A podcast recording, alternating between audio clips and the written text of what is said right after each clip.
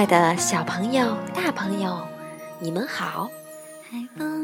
我是你们的好朋友猫猫妈妈。今天要和大家分享的故事叫做《爱唱歌的美人鱼》。这个故事啊，讲述了一条美丽的美人鱼听信了老狐狸的谎言，以为可以出名，可以得到很多的财富，但是却只成为了老狐狸的赚钱工具。最终，他在朋友的帮助下成功逃脱的故事。那么，我们现在就开始吧。美人鱼的歌声。夏日里，阳光明媚。你去银滩游玩过吗？如果去过那里，就会看见在蓝湾唱歌的美人鱼，它对着海里的鱼儿们歌唱。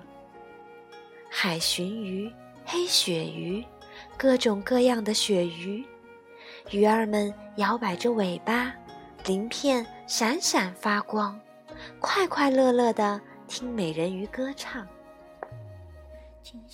有时候，美人鱼游向银光闪烁的海岸。一边游水，一边唱歌，还坐在海岸边梳理金色的长发，接着唱起更多好听的歌。他对着海扇和贻贝歌唱，对着飞翔的鸟儿歌唱。海贝拍拍手，海鸥鼓鼓掌，快快乐乐地听美人鱼歌唱。有一天。老狐狸山姆带着马戏团来到小镇上。他独自去海边散步时，听到美人鱼的歌声，兴奋地直搓手掌。他对美人鱼说：“我能让你出名儿。”他又说：“还能让你变成富翁。你可以在大理石游泳池里畅游，还能睡上精美的羽毛床。”你将为贵族和贵妇人们歌唱，还将为国王和王后演唱。男女老少都将拿出许许多多的金币来听你这个美人鱼演唱。别去，别去！海鸥大叫。他是在骗你。海贝也发出警告。可是美人鱼听信了老狐狸山姆的话，他挥手。告别了小伙伴，脸上还挂着微笑。山姆把美人鱼带回马戏团，让他为马戏场的观众演唱。美人鱼唱啊唱，唱啊唱，再来一个，再来一个！观众们的喝彩声如雷鸣般响亮。美人鱼现在就住进大篷车里，她的女伴有杂技演员安妮，有丁丁和东东两只马戏狗，还有一只叫贝拉的马戏猫。变戏法的演员是他的朋友，吞火演员也是他的朋友，穿灯笼裤的小丑是他的朋友，走钢丝的女艺人。也是他的朋友，但是他不喜欢老狐狸山姆。这个老头不是他的朋友。山姆让他待在一个鱼缸里，小小的鱼缸根本就不能游泳，根本就没有大理石游泳池，根本就没有漂亮的羽毛床。美人鱼恳求山姆：“放我出去吧。”但是他摇摇头，笑得很猖狂。夏去秋至，冬去春来，马戏团一直四处演出，无论走到哪里，都有许多观众捧场，欢呼声、喝彩声经久不衰，人们都喜欢听美人鱼来演唱。可是，美人鱼非常想念蔚蓝的大海，连做梦都会梦见故乡的银滩。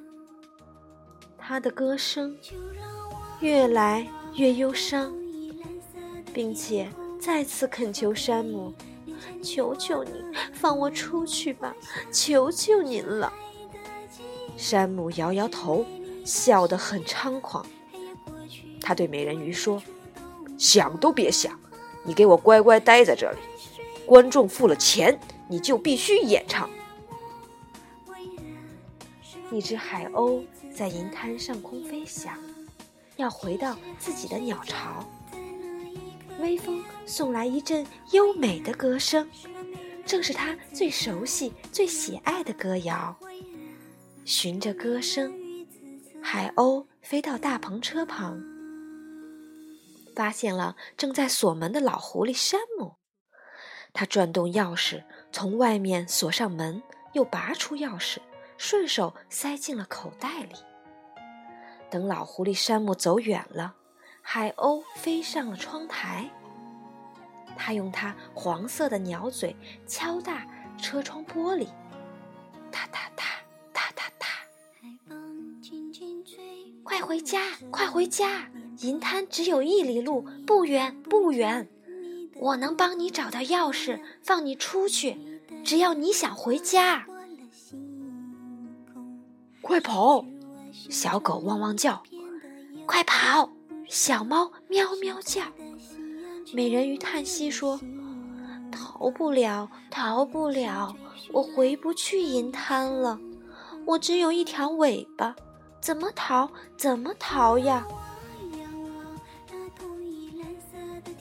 像我这样，杂技演员安妮大声说。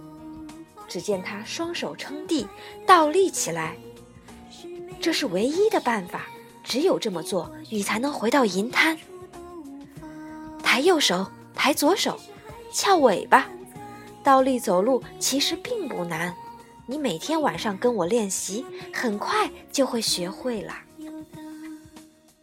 一周后的一天晚上，趁山姆熟睡时，海鸥偷偷叼走了钥匙，飞回到了大篷车，把美人鱼放了出来。海鸥在前面飞行带路，美人鱼紧紧地跟在后面，她用手撑着地。倒立行走在洒满月光的小路上，一步一步回到了银滩。海岸上的小动物们蹦蹦跳跳的，海水里的鱼儿吐着泡泡，甩着尾巴，太高兴了，太兴奋了！可爱的美人鱼终于回来了，它对着海上和贻贝歌唱，对着飞翔的鸟儿歌唱。海贝拍拍手，海鸥鼓鼓掌，快快乐乐地听美人鱼歌唱。如果有一天你也去了美丽的银滩，在蓝湾里游水玩乐，也许你就会看见美人鱼，也许它会为你唱一首美妙的歌。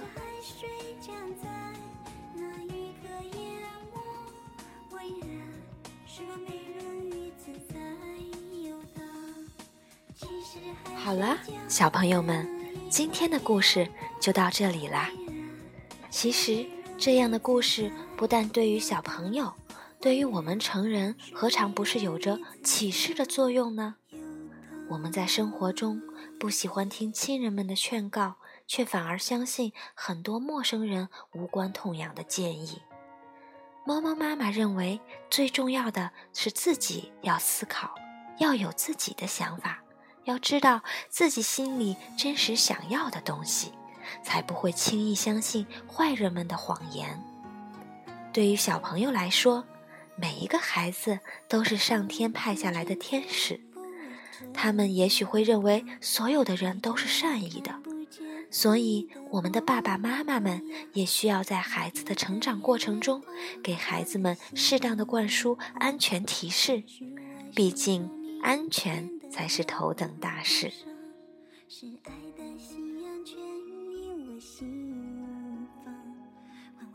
好啦，猫猫妈妈今天就和大家分享到这里啦。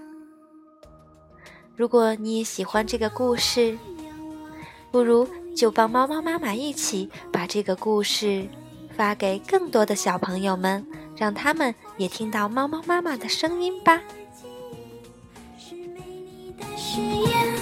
黑夜过去，比日出都无妨，只是海水。